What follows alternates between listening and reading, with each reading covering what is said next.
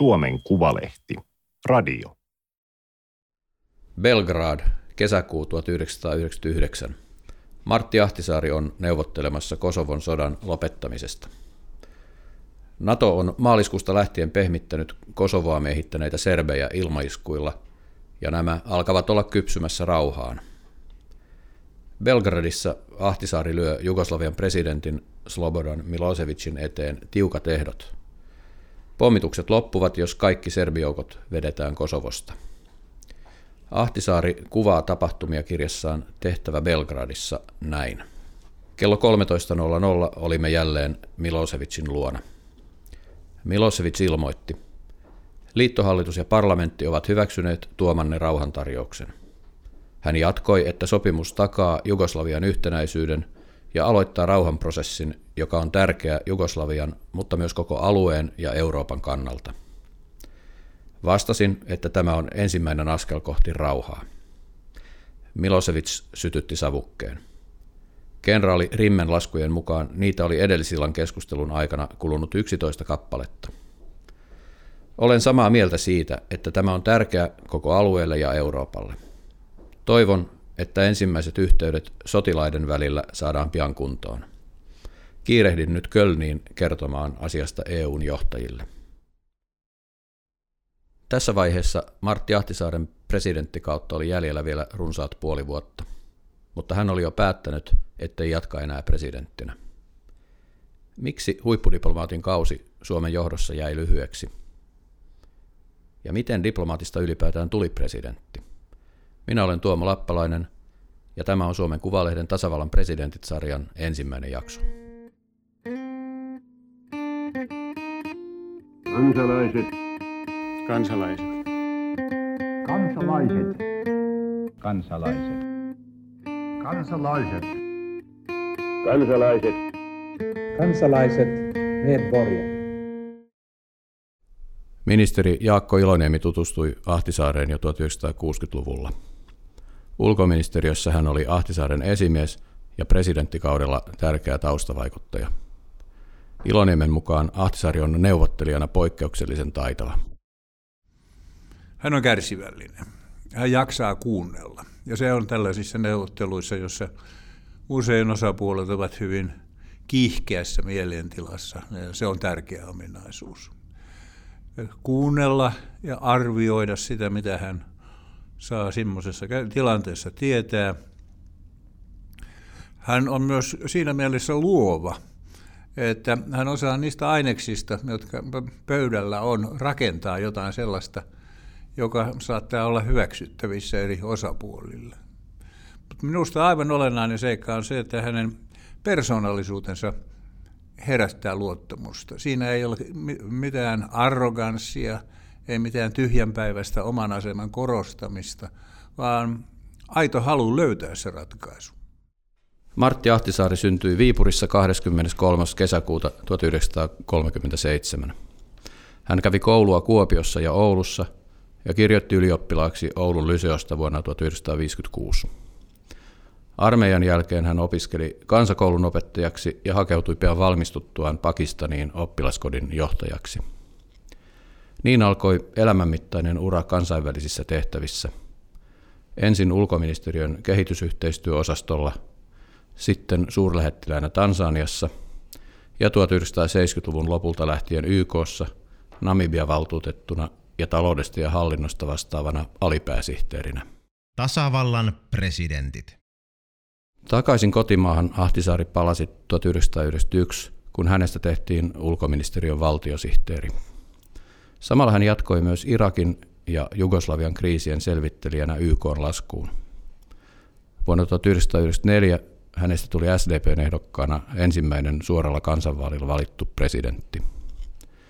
Muutama vuosi sitten Ahtisaari muisteli valintaansa hänestä kirjan tehneiden Tapani Ruokasen ja Katri Merikallion haastattelussa. Mä en niin tarvittanut presidenttiötä, mä en ole niin poliitikko, jolle tämä on niin uraa huippu. Et tietysti mun sitten tuli vielä Nobelikin, niin että, että se nyt varmaan uraa huippu, että ei no. siitä enää niin kuin paljon, paljon mene. Tällä planeetalla. Niin, niin joo, mutta mut, tuota, Et, mutta se, se, tietysti oli vaan halu, että tähän, kerran tähän lähdetään hittosoikoon, niin tämä täytyy sitten hoitaa loppuun saakka tämä taisto. Joo. Sitten jos tietysti se olisi hävinnyt, niin sitten olisi voinut olla, että olisi, olisi ollut, Niin. en tiedä, olisiko se ollut tippa silmässä.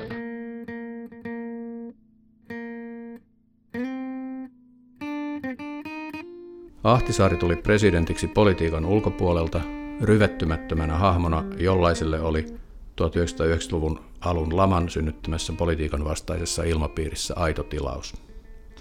Ulkopuolisuus johti kuitenkin siihen, että presidenttinä Ahtisaaren oli vaikea sopeutua silloisen poliittisen eliitin ja median hänelle asettamaan muottiin. Komeasta kansainvälisestä urasta ei ollut hänelle paljon hyötyä sisäpolitiikassa. Jaakko Iloniemi muistelee aikaa näin. Kansainvälinen neuvottelutilanne on hyvin erilainen kuin kansallinen neuvottelutilanne, koska kansallisissa neuvottelutilanteissa väistämättä aina ovat esillä puoluepoliittiset näkökohdat, ja niillä taas ei ole oikein sijaa kansainvälisissä neuvotteluissa. Ja se kansainvälinen neuvottelukenttä on hänen kotikenttänsä. Siellä hän on kasvanut. Aika lailla voi melkein sanoa pienestä pitäen, sillä hän oli aika nuori poika, kun hän ensimmäisiä kertoja oli vastaavanlaisissa pikku, pienemmissä tehtävissä. Miten arvioit sitä, että kun hänellä ei ollut kokemusta sisäpolitiikasta, niin minkälainen haitta se oli presidentin tehtävien hoitamisessa? Kyllä se epäilemättä oli ongelma. Ja se oli ongelma ennen kaikkea sen johdosta, että silloin kun tuli erimielisyyksiä siitä, missä se raja kulkee, niin hän piti lujasti kiinni omasta tulkinnastaan. Ehkä se selvimmin näkyy silloin, kun oli tämä työllisyysprojekti meneillään, jossa hallitus nämä katsoi, että presidentti on tullut hallituksen tontille. Toisaalta lopputulokset sitten siitä projektista olivat aika hyvät, niin että jos siinä nyt sitten oli pieni taistelu tontista, niin se jäi kuitenkin taka-alalle silloin, kun tulos oli hyvä. Hän ei oikein koskaan tuntenut oloansa mukavaksi tässä puoluejohtajakentässä, koska ne asiat, jotka olivat hänelle tärkeitä, eivät välttämättä olleet aina puoluejohtajille tärkeitä, sillä puoluejohtajan tärkeysjärjestyksessä asia numero yksi on puolueen menestys. Presidentin asialuettelossa numero yksi on maan menestys, ja ne eivät aina ole yksi ja sama asia. Paljon kertoo se, että Ahtisaarella ei ollut läheistä suhdetta edes siihen puolueeseen, SDP, jonka ehdokkaana hänet valittiin presidentiksi. Hän ei ollut oikeastaan koskaan osallistunut sanan varsinaisessa mielessä puoluetoimintaan. Hänellä ei ollut puolueen luottamustehtäviä ja sen sellaista. Hänet hän oikeastaan puolue sai presidenttiehdokkaakseen vastoin puolueen varsinaisten toimielinten mieltymyksiä. Silloin kun hän Sorsan kanssa kilpaili tästä asiasta, niin silloin hän järjestettiin tälle, tällainen esivaali, joka oli kaikille auki. Minä luulen, että sen esivaalin lopputulos olisi ollut toinen, jos olisi ollut pelkästään puolueen jäsenille auki, mutta näin hänestä tuli puolueen ehdokas. Ahtisaari varjeli mustasukkaisesti presidentin valtaoikeuksia, kun niitä yritettiin hänen kaudellaan kaventaa. Hän muun muassa piti tiukasti tai toisten mielestä jopa jääräpäisesti kiinni oikeudesta olla mukana EUn huippukokouksissa. Se johti välillä hankaliin tilanteisiin, kun pääministeri joutui soittamaan toista viulua, vaikka juuri hänen piti vastata eduskunnalle EU-asioista. Ahtisaari vetosi mielellään siihen, että puolueisiin kuuluu vain pieni osa kansasta, joten presidentti edusti hänen mielestään suomalaisia paremmin. Tämän päättelyketjun logiikka ei kaikille kuitenkaan auennut. Jaakko Iloniemen mukaan valtaoikeuskiista ei kerro koko totuutta siitä, millainen Ahtisaari oli johtajana. Hän on yhtäältä määrätietoinen, mutta toisaalta ei käskevä, vaan pikemminkin suostutteleva. Jotkut johtajat lähtevät siitä, että asia on näin, koska minä niin sanon, ja toiset johtajat lähtevät siitä, että asia on näin tästä ja tästä syystä. Ja hän kuuluu tähän viime mainittuun ryhmään. Tasavallan presidentit. Professori Laura Kolbe toimi Rova Eeva Ahtisaaren neuvonantajana vuodet 1996-2000. Hän näkee, että Ahtisaari edusti niin sanotussa valtaoikeuskiistassa tavallaan historiallista jatkuvuutta. Arvelisin, että tämä suomalainen perinne, juuri tämä, tämä meidän, voi sanoa, tämmöinen presidenttikeskeinen hallitusmuotomme, tietyllä tavalla on historiallisesti osoittautunut aika toimivaksi. Että Suomi on presidenttiensä johdolla rakentanut identiteettiä itsenäisyyttään ja toistaiseksi tämä on ollut aika monen menestystarina. Ja arvelen, että jonkinlainen tämmöinen hiljainen tieto nousi varmasti Ahtisaarenkin toimintaa ohjaavaksi asiaksi.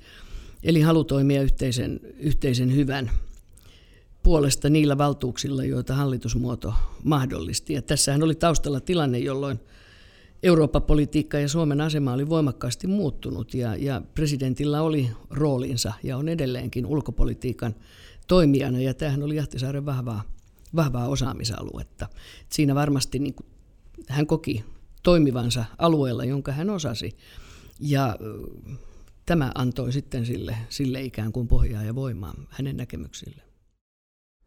Presidenttikauden jälkeen Ahtisaari on ottanut aktiivisesti kantaa Suomen NATO-jäsenyyden puolesta. Presidenttinä hän ei kuitenkaan edistänyt sitä mitenkään. Monet ovat jälkeenpäin kysyneet, miksi hän ei tehnyt asialle mitään silloin, kun vielä olisi ehkä voinut. Sitä minä olen häneltä kysynyt silloin, kun se oli ajankohtainen asia ja jäljestäkin päin. Ja hän sanoi, että asiat piti panna tärkeysjärjestykseen. Silloin asia numero yksi oli Euroopan unionin jäsenyys. Silloin Euroopan unionin laajentuminen oli ajankohtainen asia. Ruotsi, meidän taloudellinen kilpailijamme ja naapurimme oli menossa mukaan. Silloin piti tehdä se päätös. Ja kun puolueiden kesken oli sovittu, että siitä tulee kansanäänestys, teoreettisesti neuvoa antava, mutta käytännössä ratkaiseva, niin se piti varmistaa. Jos siihen samaan yhteyteen ja samoihin aikoihin olisi virittänyt vielä toisenkin kysymyksen jäsenyyden Natossa, ja siitäkin olisi tullut kansanäänestys, niin on epävarmaa, olisiko kumpikaan onnistunut. Sillä niin paljon muutosta lyhyen ajan sisällä, niin Ahtisaari arvioi, ei Suomen kanssa ota vastaan. Se olisi yksinkertaisesti ollut liian radikaali linjanmuutos monille suomalaisille. Missä määrin mikin tekijä kunkin mieleen vaikuttaa, se on mahdoton kysymys. Mutta kyllä minä luulen, että jos hän olisi heittäytynyt tässä asiassa syrjään tai välinpitämättömäksi, niin olisi se kyllä osaan kansalaisia ilman muuta vaikuttaa. EU-jäsenyyttä seurasi Ahtisaaren kaudella vielä toinenkin merkittävä integraatioratkaisu. Vuoden 1999 alussa Suomesta tuli Euroopan talous- ja rahaliiton emun jäsen. Vain muutama kuukausi sen jälkeen Ahtisaari sitten ilmoitti, ettei hän asettuisi ehdolle SDPn presidenttiehdokkaasta järjestettävässä esivaalissa. Käytännössä se tarkoitti, että hän luopui tavoittelemasta toista kautta. Mä luulen, että hän oli hyvin kauan aikaa itsekin epävarma siitä, haluaako hän vai eikö hän halua. Ja äh, hän lykkäsi sitä ilmoitustaan äh, aika, aika pitkälle ajassa eteenpäin, jolloin olisi oikeastaan pitänyt jo olla ilmoitus, jos vaalikampanjan aikoo panna pystyyn. Kahden vaiheella ollessansa niin äh, hän ilmeisesti myös äh, tutkiskeli galluppeja. Ja minusta tuntuu siltä, että hän saattoi hyvinkin tulla siihen tulokseen, että ne asiat, joissa hän on vahva, nehän on jo tehnyt ja nyt ei ole odotettavissa mitään vastaavanlaista ajassa eteenpäin. Tiedän myös sen, että hänellä oli kansainvälisiä ystäviä, jotka korostivat hänelle sitä, että nyt kun presidenttikausi alkaa olla lopullaan, on aika ajatella muita asioita, joissa hänellä on mahdollisuus kansainvälisillä näyttämöillä antaa panoksensa, ja se ilmeisesti houkutteli häntä. Tasavallan presidentit tietenkin eh, paineita oli ja, ja tässä varmaan se 94 vaali ensimmäisenä suorana kansanvaalina oli aikaansaanut monenlaisia kulttuuriyllätyksiä perinteisissä puolueissa. Ja se, että sitten eri, eri puoluetaustalla alkoi ilmestyä henkilöitä, jotka olivat kiinnostuneita presidentin tehtävään, niin, niin loivat tilanteen, jossa, jossa ehkä sitten näkyi se, että että Ahtisaaren pelikenttäkokemus ei tullut puolue, puoluetaustalta. Ja sehän on aika herkkää ja sensitiivistä puoluetoiminnan erilaisten koreografioiden tunteminen. Ja tässä ehkä sitten näkyy se, se, että Ahtisaaren intohimot olivat muualla kuin sisäpolitiikan käänteiden, voi sanoa, herkässä aistimisessa. Että on vaikea sanoa, miten ne pelimerkit olisi voitu asettaa toisin. Lopputuloshan oli kuitenkin aika hyvä, eli, eli hän sai jatkaa ja omistautui tehtäviin, jotka ovat hänen vahvinta ja kansainvälisesti arvostetuinta osaamistaan, eli juuri tämä kansainvälinen toiminta. Näin sanoo Laura Kolbe, joka myös torjuu käsityksen, ettei Ahtisaari olisi viihtynyt kovin hyvin presidenttinä. Varsinkin nämä ensimmäiset vuodet olivat todella niin kuin hienoa aikaa. Suomi muuttui ja Eurooppaan integroiduttiin ja, ja tämä antoi alustan Ahtisaarten työlle ja myös tavallaan viihtymiselle. En tiedä, voiko presidentin virkaan luonnehtia sanalla viihtyä. Sehän on valtava, valtava velvollisuuden painolasti, joka, joka tulee. Mutta että se muutos ja murros ja lamasta nouseminen tuotti sellaisen ilmapiirin, että kyllä mielestäni Martti Ahtisaari viihtyi tässä tehtävässään hyvin. Mitä pitemmälle kausi eteni, sitä selvemmin myös viran varjopuolet tulivat kuitenkin esiin. Maailma muuttui, siihen tuli näitä kansainvälisiä paineita ja sitten tämä kotimaan kenttäkin alkoi elää omaa elämäänsä. Eli presidenttiinstituution suuntautui sekä kansalaisten että median jatkuvaa huomiota ja se vaati sitten oman, oman orientoitumisensa tähän tilanteeseen. Pystytkö vielä erittelemään tarkemmin sitä, että, että oli, oliko siinä presidentin työssä, työkentässä jotain sellaista, joka erityisesti kiehtoo Ahtisaarta ja sitten jotain sellaista, joka oli ehkä enemmänkin pakkopullaa? Näkisin, että se tilanne, jossa presidentti oli valittu suoralla kansanvaalilla toiten yhteyden niin sanotusti kansaan aika lähelle. Ja, ja se, että Ahtisaaret aloitti nämä maakunta matkat oli yksi eräänlainen uutuus tai innovaatio, joka osittain oli varmasti seurausta mediailmapiirin muuttumisesta, mutta myös siitä, että Ahtisaaret saapuivat ikään kuin tähän korkeaan virkaan poliittisten piirien ja puoluepiirien ulkopuolelta. Ja arvelisin, että molemmilla oli tarve niin rakentaa Suomikuva uusiksi ja tutustua Suomeen tavalla, joka ei ollut mahdollista kansainvälisen kansainväliselle diplomaattipariskunnalle aikaisemmin. Ja tämä antoi semmoista valtavaa nostetta ja intensiteettiä ja kiehtovuutta tähän, tähän tehtävään, jota, joka oli heille mm, niin kuin uuden tyyppinen lähituntuma siihen Suomeen ja suomalaisuuteen ja suomalaisiin. Presidentin valinta suoralla kansanvaalilla korosti myös puolisoiden merkitystä ja Eeva Ahtisaari vastasi tähän huutoon omalla vaatimattomalla, itseään korostamattomalla tavallaan. No Eva Ahtisaari edustaa suomalaisen sivistyneistön parhaita piirteitä. Hän on syvällisesti humanisti ja kiinnostunut ihmisistä, ihmisten toiminnasta ja ajattelusta. Ja hän on ajattelija. Ja hän tällä tavalla kun tukee Martti Ahtisaarta, jonka voi sanoa, että hän Ahtisaari ehkä on enemmän toiminnan mies ja, ja, ja reipas ja ripeäotteinen meniä. Ja Eva Ahtisaari täydentää tietyllä tavalla. Fundeeraa ja miettii, sisäistää ja ajattelee ja kehitteli ikään kuin sitä omaa rooliaan ja kuvaa siinä Martti Ahtisaaren rinnalla. Ja heidän monet vuotensa ulkomailla olivat antaneet jo eräänlaiset työkalut toimia työparina, jossa molemmilla oli rooli tässä tehtävässä ja se, se toimi hyvin selkeästi ymmärtääkseni.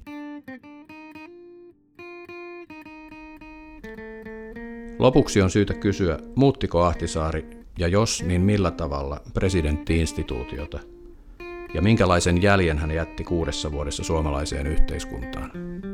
Hän tietysti toimi erilaisessa ympäristössä kuin edeltäjänsä Koivisto. Koivisto oli tärkeintä, hän oli silloin se, että Neuvostoliiton hajottua Suomi vakiinnuttaa asemansa. Ja se oli Koiviston suuri saavutus seuraajan tehtäväksi jäi oikeastaan jatkaa siitä, minkä Koivisto oli perustanut. Hän, hän, hän oli oikeastaan vastuussa kivijalasta ja sen varaan sitten pääsi Ahtisaari rakentamaan näitä kansainvälisiä suhteitamme. Ja äh, siinä se hänen tärkein osuutensa oli ennen kaikkea Euroopan unionin liittymisen yhteydessä ja Suomi-kuvan tehostamisessa. Hänhän oli myös hyvin aktiivinen viennin edistämisasioissa ja äh, muistan niiltä ajoilta sen, että suomalaiset vuorineuvokset olivat aivan haltioissaan siitä, että he pääsivät mukaansa hänen, mukaan hänen viennin edistämismatkoilleen, koska hän ei ainoastaan avannut ovia, vaan hän vielä syleili vastaan tulevia valtionpäämiehiä vanhoina kavereina hyvin monessa tapauksessa. Ja sehän antoi ihan toiset mahdollisuudet kuin joku puhtaasti byrokraattinen käynti. Laura Kolben mielestä Ahtisaari loi Suomeen kokonaan uudenlaisen, vähemmän pönäkän ja jäykän presidenttiyden. No hän toi ja murensi ehkä sitä semmoista monarkistista traditiota, joka oli ollut erityisen voimakas Kekkosen aikana ja jota Koivistokin omalla tavallaan, omalla olemuksellaan jatkoi. Ja tämä tietynlainen kansan omaisuus korostui. Ja juuri tämä suora yhteys kansalaisiin. Nämä maakuntamatkat olivat tavattoman kiinnostava instituutio. Ja se, että ne saivat kohtalaisen vähän huomiota julkisuudessa, ei vähennä niiden merkitystä. Eli että, että hän todella onnistui murentamaan sitä tietyllä tavalla monarkistista ylevyyttä, joka presidenttiinstituutioon liittyi. Ja sen jälkeiset seuraajat ovat osaltaan jatkaneet tätä. Että kyllä näkisin, että hän oli demokraattisen aikakauden presidentti mitä suurimmassa määrin. Tietenkin 90-lukuun liittyy myös tämä keskustelu perustuslaista, eli, eli vallankäytön oikeuksista ja poliittisten toimijoiden vallanjaosta. Ja Ahtisaari oli osa tätä murrosta, jolla Suomen poliittista järjestelmää rakennettiin vähän uudella tavalla ja jossa valtaa siirrettiin kansanvaltaisen idean mukaisesti eduskunnalle ja, ja, ja tällä tavalla niin kuin saatiin ikään kuin se politiikan kenttä asemoitua vähän uudelle tavalle, uuteen asemaan. Ja tässä Ahtisaarella oli, oli kyllä roolinsa. Jossitellaan vielä viimeiseksi Jaakko Iloniemen kanssa vähän. Olisiko Ahtisaari saanut vuonna 2008 Nobelin rauhanpalkintoa, jos hän ei olisi ollut entinen tasavallan presidentti? Hänellä ei olisi ollut mahdollisuutta sellaisiin toimiin, joihinka, jotka nostivat hänet kansainväliseen tietoisuuteen, ellei hän olisi ollut presidentti. Tämä oli Suomen Kuvalehden podcast. Löydät lisää osoitteesta suomenkuvalehti.fi kautta radio. Tilaa Suomen Kuvalehti osoitteesta suomenkuvalehti.fi kautta tilaa.